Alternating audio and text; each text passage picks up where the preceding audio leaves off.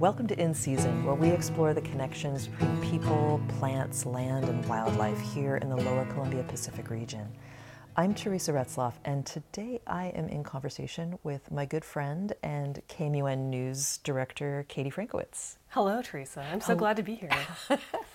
it's really great to talk to you, and I'm excited that you were willing to, to have this conversation with me because sometimes I just kind of want to talk about something, but if I'm just talking by myself, I can get off track and then suddenly start you know, waxing poetic about the leaves changing or things like that. And I think that you will help guide this conversation.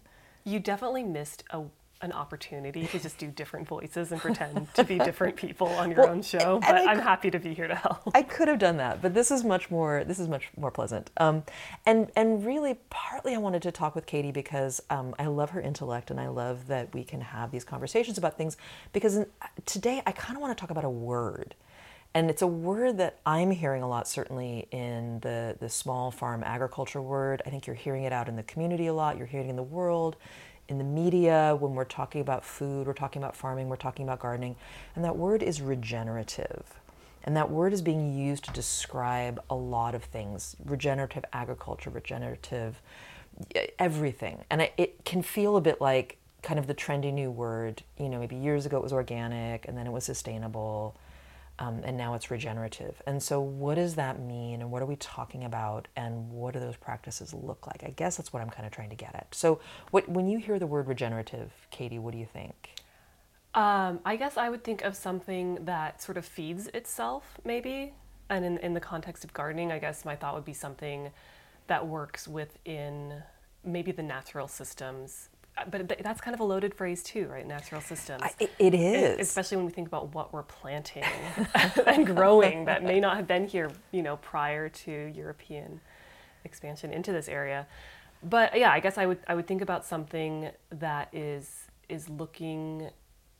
It's like a like a circle, maybe something that is a, a complete circle. You're looking at something throughout a lot of phases, and and each thing sort of informs the next thing. Yeah, I mean that's that's a great way to look at it. And I, it, what regenerative s- seems to encompass a lot of ideas. And and when we talk about regenerative agriculture, it's not a specific practice. It's more a philosophy that incorporates a lot of different practices that um, someone can do on their farm or in their garden.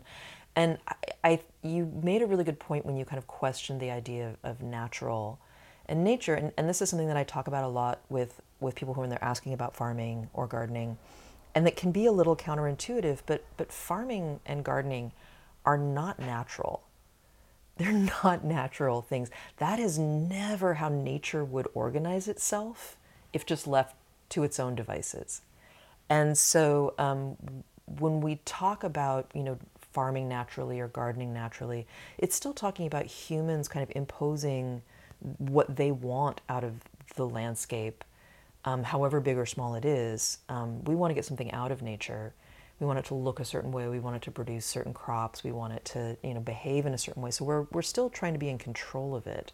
But I think as humans have evolved over time, and especially maybe in the last 50 years or so, of a much more intensive industrial style, both farming and gardening in like America and, and Western countries, I think we're starting to look at are there different ways of approaching it that maybe are more sustainable and renewable and have less impact, um, especially given the, the, the challenges that we're facing with things like climate change and the impacts that that's having on our systems, both human controlled and truly just nature.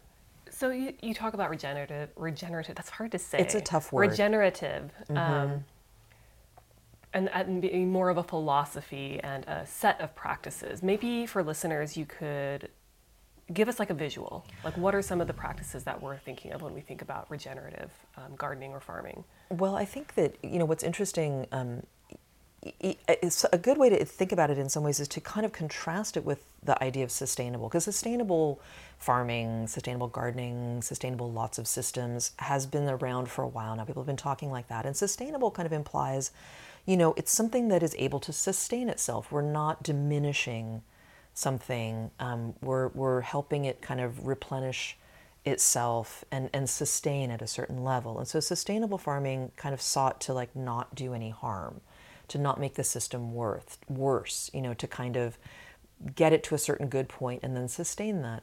And where regenerative kind of takes it to a different level is that there is an implication of, of renewal in there, of of regrowth, of improvement. So it's not looking to just sustain things at a certain level, it's looking to actually improve a system. And a lot of it is based truly in just the health of the soil. And as we over, I think especially over the last decade, there's been so much research into soil biology, soil health, and how that impacts natural systems, whether it's in a forest or on a farm or in a garden.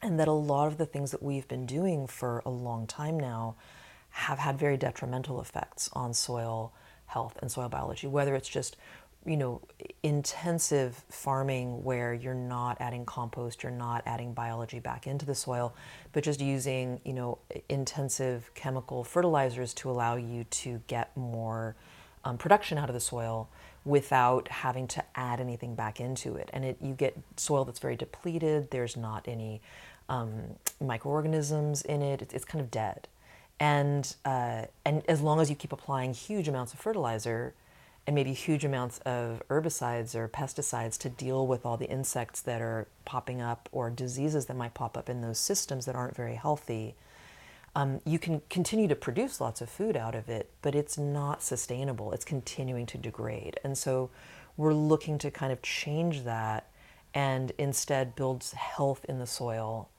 and increase that kind of microbiology um, we're just beginning to understand the amazing amount of microorganisms that live in healthy soil. And I think about it in some ways like there's a lot of talk now about our microbiome in our own bodies. It's very trendy right now. People are all into it, and we're taking probiotics for this and that. Maybe too many probiotics. Maybe too many. Turns out. But it's uh, you know it's it's all about suddenly this like ooh there's bacteria in our intestinal system and they and, want carrots and they want things and we need to feed it and that's how we have healthy bodies right well it's kind of the same i mean it's weird because we are part of nature and nature is us and and this is true also in soil soil needs a healthy microbiome too there needs to be biology organisms, insects, worms, fungi in the soil, and they're all doing their own things that we sometimes only barely understand the relationships that they have to one another. But what we do understand is when they are all healthy and interacting and doing their thing, you tend to have way healthier soil, way healthier plants. That soil, tend, if we're not disturbing it a lot by tilling, um, you tend to it, it captures carbon so it can capture and sequester carbon from the atmosphere which is great when we're talking about climate change and too much carbon in the atmosphere. And so so these are practices that can be really great to adapt. And and how do you wade through all of the you know the terminology and the i mean to be honest what feels a lot like greenwashing um, to really dig down to it. So there are some basic practices um, if you've ever researched at all the concept of permaculture, there are some permaculture elements that are in regenerative agriculture, even just things like like no or low tilling systems, um, adding compost into your soil, growing cover crops, all of these things that are feeding the soil, adding organic matter back into it, not disturbing it so that you are allowing those soil biology systems to to develop and then s- stay stable as opposed to coming in with your tiller and turning the soil all up like you're Godzilla destroying Tokyo. you know. Right. So like leaving, perhaps leaving a lot more. leaving a lot more, mm-hmm. and which makes me think, you know. Just a quick note to listeners: there's a baby in the background trying to take a nap. I have decided that he's going to take a nap. We'll see. There's a dog snoring nearby, so apologies for any weird it's, audio. It's all part of a sustainable. it's all part of a system. This is life and this systems and uh, compost, family compost. but it does make me think about you know what we expect a growing space to look like and yeah. and how we track it you know for ourselves. Like, mm-hmm. are we succeeding in in this growing space? And I think for some of us, tidiness yeah. is a, a marker to us that we've got it figured out or that we're doing what we're supposed to be doing especially like you know i'm very inexperienced as a gardener. And so for me it's like okay like do i know what i'm growing? And is it clear? And have i like weeded properly? All these things that maybe for if you're thinking in a more regenerative way your garden isn't maybe as recognizable as a garden sometimes of the year or or it just looks different than what we've kind of come to expect it to look like. Yeah, and I think expanding our ideas about what a garden should look like or what a what a good garden should look like. I mean, there's a lot of judgment in there that um, is something that we're imposing on that landscape, and and good or bad. You know, it's just we've had years and years, decades, generations of people telling us this is what a garden should look like, this is what it shouldn't look like. And I think there is more of a movement now to allow for a more natural, unstructured system to be in place in our gardens and to some degree on our farms as well, where we allow leaves to fall and stay on the ground because we recognize that's great habitat for overwintering insects that we need in our gardens to help biodiversity. They help with, you know, beneficial insect control of diseases or other insects that we don't want in our garden, and you need to have that leaf habitat laying there on the ground. If you rake them all up and throw them away, you're destroying that habitat, you're destroying those insects, and we're decreasing biodiversity. And so I think uh, there's a, a big movement you hear oftentimes in the fall leave the leaves, and that's part of it. The leaves are also, as they're breaking down, they're feeding the soil. And there's microorganisms that are in there breaking down the leaves, feeding the soil, creating all kinds of biology. And if you, like if you walk into a forest and you see that incredible forest duff, that forest soil that is just years and years and years and years of forest detritus falling on the ground and breaking down, and there's amazing biology in there. And that's because no one's coming in and raking it up and throwing it, you know, away or putting it in their green bin at the best, you know, or just throwing it in the trash or you know so when we, we're trying to mimic that in our gardens and on our farms more now where it's like how do we bring things together and mulch and let the ground rest and let those systems take take place? And you know some people have a problem with that because they don't want to have leaves all over their lawn because that's going to maybe destroy their lawn. But then okay are there places where you could maybe rake those leaves up off your lawn but then put them in a pile over here and let them sit and don't disturb that that's maybe a way of incorporating it into your ground. If you're cutting things back in the fall, maybe don't just throw all that debris away, but put it at the back of your garden beds or find a place where you can put all those sticks and twigs, again, to make habitat, to let that break down slowly over time so that it's not just, you're recognizing that someone in your garden is making use of that. It may not be you, but someone is. And you know in some ways getting out of the way like that arrogance that we have of like we are in control of everything and should be and and having respect for natural systems that they actually know what they're doing a lot more. And sometimes we make the problem by trying to get in there and micromanage it I'm getting a little hung up by the idea of natural systems, though. Because, yeah, for example, um, what am I growing? Natural right, is a tricky what word. What am I man. growing right now? You know, I have um, some calendula that's going. I have some cerinthe that's going. I'm sure none of these things were here, you no. know, but they're going, and I'm letting them go because they're really pretty, and they're the only thing that's like yeah. really going right now because I haven't gotten around to sowing winter crops. So I guess when we're thinking about um, what we're allowing to break down and where we're putting it, should we be also thinking about what those plants are and and are there some things that maybe are I, I know it gets kind of tricky to get into the particulars of plants but but when we are thinking about these gardens where we're growing crops that like are we thinking about a different kind of natural system? We're thinking about sort of a specific like a created natural system well, I mean, it, with it, plants that we've placed there. Absolutely. I mean and that that is part of it you know? I mean again we go back to that thing about gardens are not natural. They are something that we are constructing because it pleases us. We like these plants. We want them growing near us. Maybe they're useful to us. Maybe it's an herb or an edible plant or something that's beautiful that we like to cut and make a bouquet and bring into our house. That's totally fine. I mean, I'm not a purist in the sense that I feel like everyone's gardens should only have, you know, indigenous plants and that's it. And I think that's unrealistic to ask of people.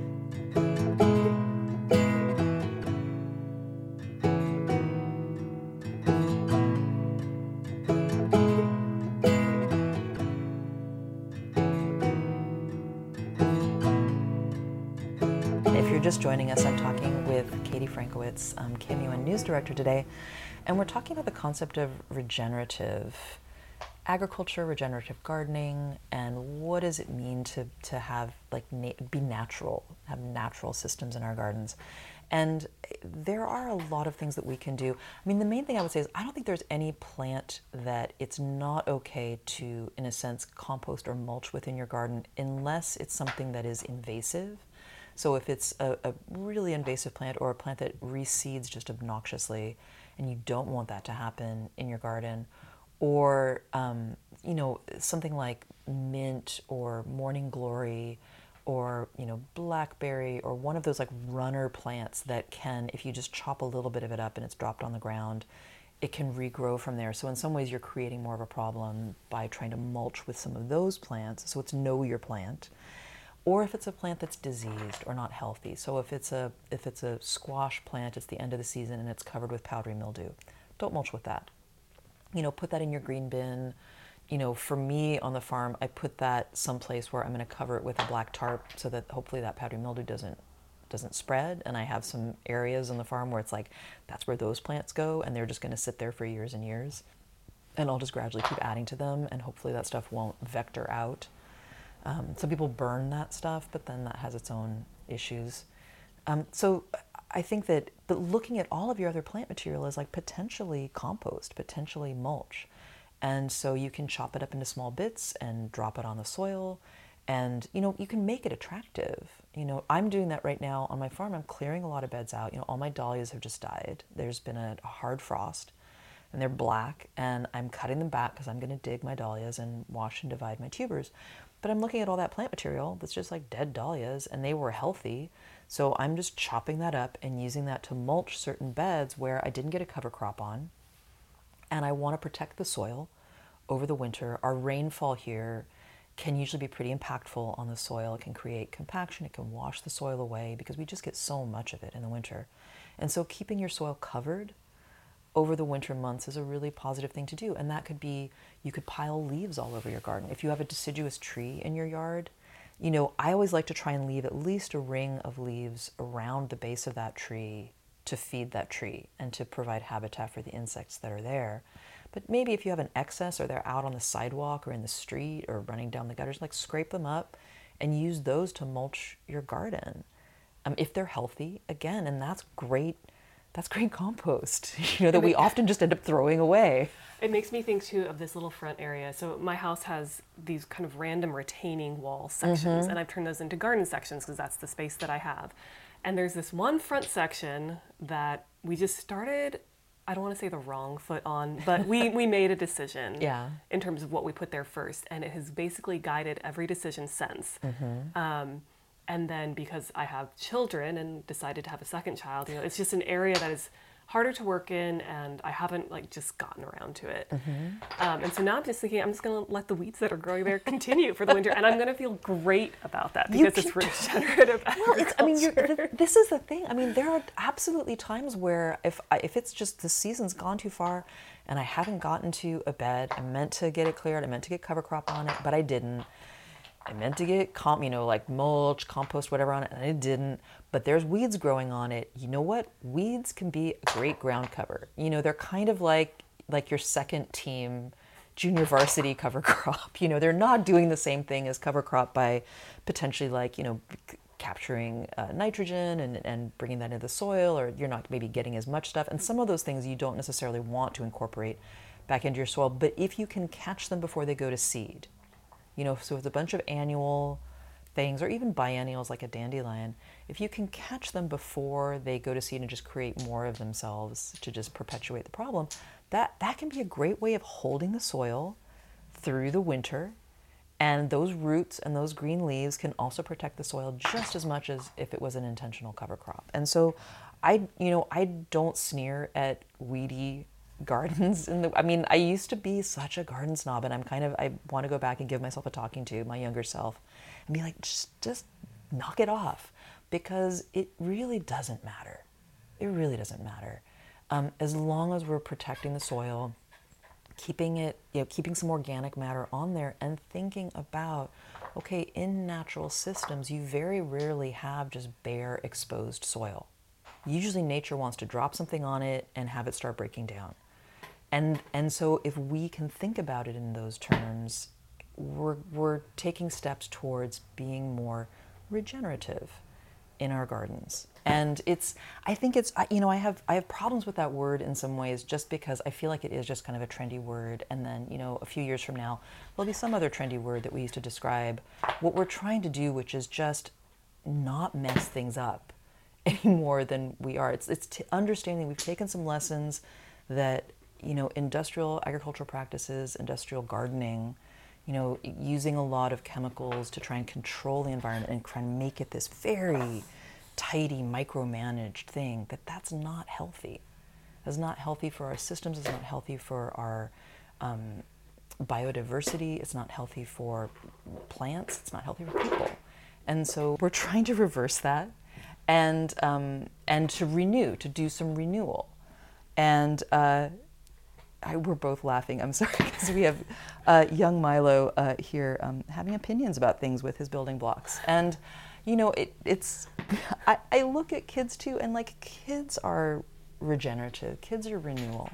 Kids are a new generation, and and I think part of why we're doing this is because there are new generations coming along that need to have a planet that's livable you know, that need to have systems that still function where you want there to still be insects and birds and plants and animals around for them to enjoy. And I think that's part of the impetus behind a lot of this is understanding like there are better ways that we can do things. And in some ways for me the the, the positive is it's it, it's kind of less work well, so this is because for me, I'm like I'm not I'm not like getting my tiller out and tilling all my beds all the time. It's like yeah, I mean, there's still work, but it's not as much as it used to be. Well, and so there's a couple things that I'm thinking, and I'm going to try to pull them together. And Milo really needs to stop slamming that box, but I did give it to him, so that's on me. Um, just the, the bristling kind of feeling that you have at, at the word regenerative and kind of the jargon in general that surrounds not just this idea and set of practices, but you know the sets of practices themselves where it can feel kind of dogmatic and feel judgy. It can feel like a lot of homework that you have to like go through before you can say i'm practicing regenerative farming because now i know all about like i know the ins and outs of soil building. And you know all this stuff that can really feel like a barrier to people who just want to grow things and grow them well. And like yes you need knowledge and you need to invest in that knowledge but it does make me think that if you take aside like the jargoniness maybe or the trendiness there is an aspect of it that yeah like you're just you can relax a little bit around like you're not worrying about your garden looking perfect in the way that we tend to think of things needing to look perfect when we grow. We're not we're reusing the stuff that we're clipping. Like it, it seems like beyond just like being maybe better for what we're trying to do which is grow things and grow things well it's also like a nice psychic break. Have you felt that your attitude towards growing has changed as you've thought about this philosophy and these concepts? It really has because I, I it doesn't bother me so much if I look at parts of my farm and there's a bit of a mess over there.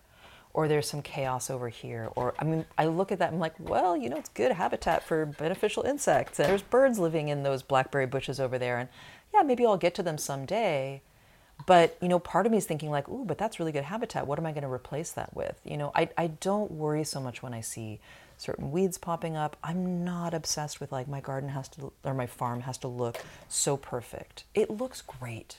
You know it looks just fine. And it looks just fine with there being a lot of chaos and things happening that i didn't necessarily want to have happen over there.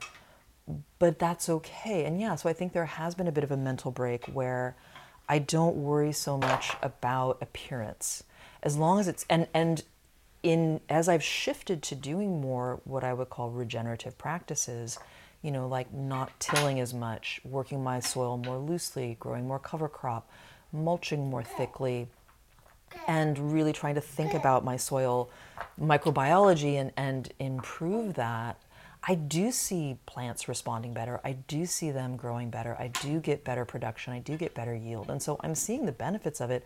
I also am seeing like by allowing so much space for for insect habitat, I'm not having a lot of the pest problems that I've had in years past because I think that the insects are kind of fighting it out on a on a level that I'm not seeing, but there's enough action going on where you know good insects or good birds are coming in and eating the ones that I don't want, and there's still some, but it's not like what it was when we first started farming on that land and had really just completely disturbed the system, like thrown it all up in the air, put everything into rows, got rid of all the pasture grass, and started growing things. We were dealing with all kinds of insect pressures and all kinds of diseases and things until, you know, it's like the system kind of worked itself out. And now there is more balance there. And sometimes things get off balance, and we have a drought year, and that throws things into disarray, or we have an excessively cold or wet year. But I think that you know when we try to look at look at ourselves as more like a steward of this land or a partner in it and whether this is your garden or you know the, the pots that you're growing on the balcony of your apartment or you know your home garden a farm you know a park you help take care of whatever it is it's like we're not here to dominate nature. I'm, I'm not here. I don't look at nature as something i'm trying to dominate and control. I look at it as something i'm trying to work with.